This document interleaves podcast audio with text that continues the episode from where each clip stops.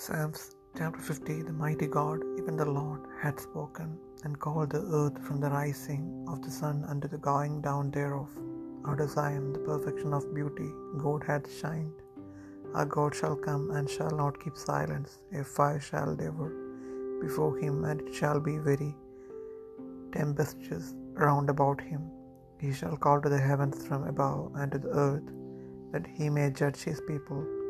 Gather my saints together unto me, those that have made a covenant with me by sacrifice, and the heavens shall declare his righteousness, for God is judge himself. Hear, O my people, and I will speak, O Israel, and I will testify against thee. I am God, even thy God. I will not reprove thee for thy sacrifices or thy burnt offerings, to have been continually before me. I will take no bullock out of thy house, nor he gods out of thy folds. For every beast of the forest is mine, and the cattle upon a thousand hills. I know all the fowls of the mountains, and the wild beasts of the field are mine. If I were hungry, I would not tell thee, for the world is mine, and the fullness thereof. Will I eat the flesh of bulls, or drink the blood of gods?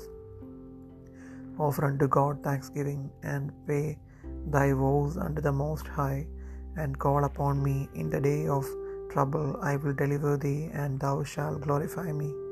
But unto the wicked God saith, What hast thou to do to declare my statutes, or that thou shouldest take my covenant in thy mouth, seeing thou hatest instruction, and castest my words behind thee?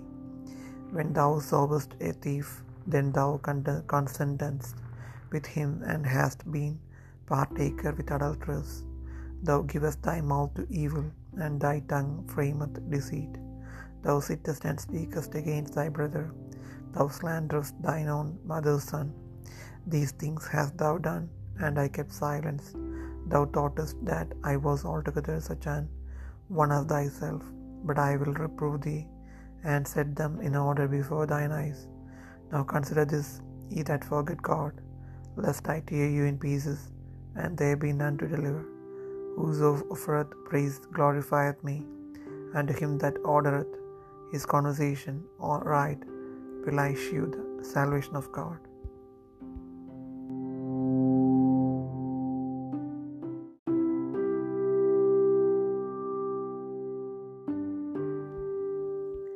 സങ്കീർത്തനങ്ങൾ അൻപതാം അധ്യായം ദൈവമേ യഹോവയായ ദൈവം അരളി ചെയ്തു സൂര്യന്റെ ഉദയം മുതൽ അസ്തമയം വരെ ഭൂമി വിളിക്കുന്നു സൗന്ദര്യത്തിന്റെ പൂർണതയായ സിയോനിൽ നിന്ന് ദൈവം പ്രകാശിക്കുന്നു. നമ്മുടെ ദൈവം വരുന്നു മൗനമായിരിക്കുകയില്ല അവന്റെ മുൻപിൽ തീ ദഹിപ്പിക്കുന്നു. അവന്റെ ചുറ്റും വലിയൊരു കൊടുങ്കാറ്റടിക്കുന്നു തന്റെ ജനത്തെ ന്യായം വിധിക്കേണ്ടതിന് അവൻ മേലിൽ നിന്ന് ആകാശത്തെയും ഭൂമിയെയും വിളിക്കുന്നു. യാഗം കഴിച്ച് എന്നോട് നിയമം ചെയ്തവരായ എന്റെ വിശുദ്ധന്മാരെ എന്റെ അടുക്കൽ കൂട്ടുവിൻ. ദൈവം തന്നെ ന്യായാധിപതി.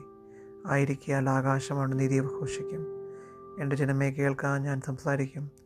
ഇസ്രയേലെ ഞാൻ എന്നോട് സാക്ഷീകരിക്കും. ദൈവമായ ഞാൻ എന്റെ ദൈവമാകുന്നു. എന്റെ ഹരണയാഗങ്ങളെക്കുറിച്ച് ഞാൻ എന്നെ ശാസിക്കുന്നില്ല.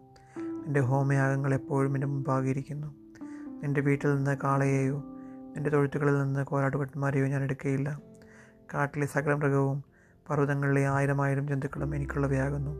മലകളിലെ പക്ഷികളെയൊക്കെയും ഞാൻ അറിയുന്നു. വയലിലെ ജന്തുക്കളും എനിക്കുള്ളവ തന്നെ. എനിക്ക് വിശന്നാൽ ഞാൻ നിന്നോട് പറയുകയില്ല. ഭൂലോകവും അതിന്റെ നിറവും എന്റേതത്രേ. ഞാൻ കാളകളുടെ മാംസം തിന്നുമോ? കോലാട്ടുകൊറ്റന്മാരുടെ രക്തം കുടിക്കുമോ?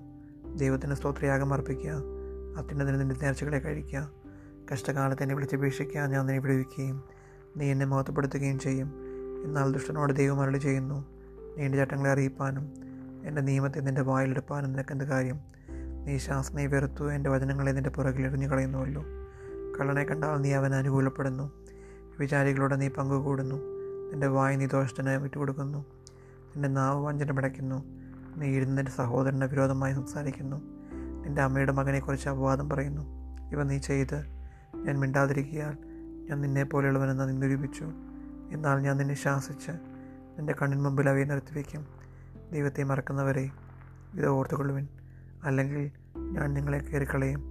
പിടിവെപ്പാൻ ആരുമുണ്ടാകുകയുമില്ല സ്തോത്രമെന്ന യാഗം അർപ്പിക്കുന്നവൻ. എന്നെ മഹത്വപ്പെടുത്തുന്നു. തന്റെ നടപ്പിനെ ക്രമപ്പെടുത്തുന്നതിന് ഞാൻ ദൈവത്തിന്റെ രക്ഷയെ കാണിക്കും.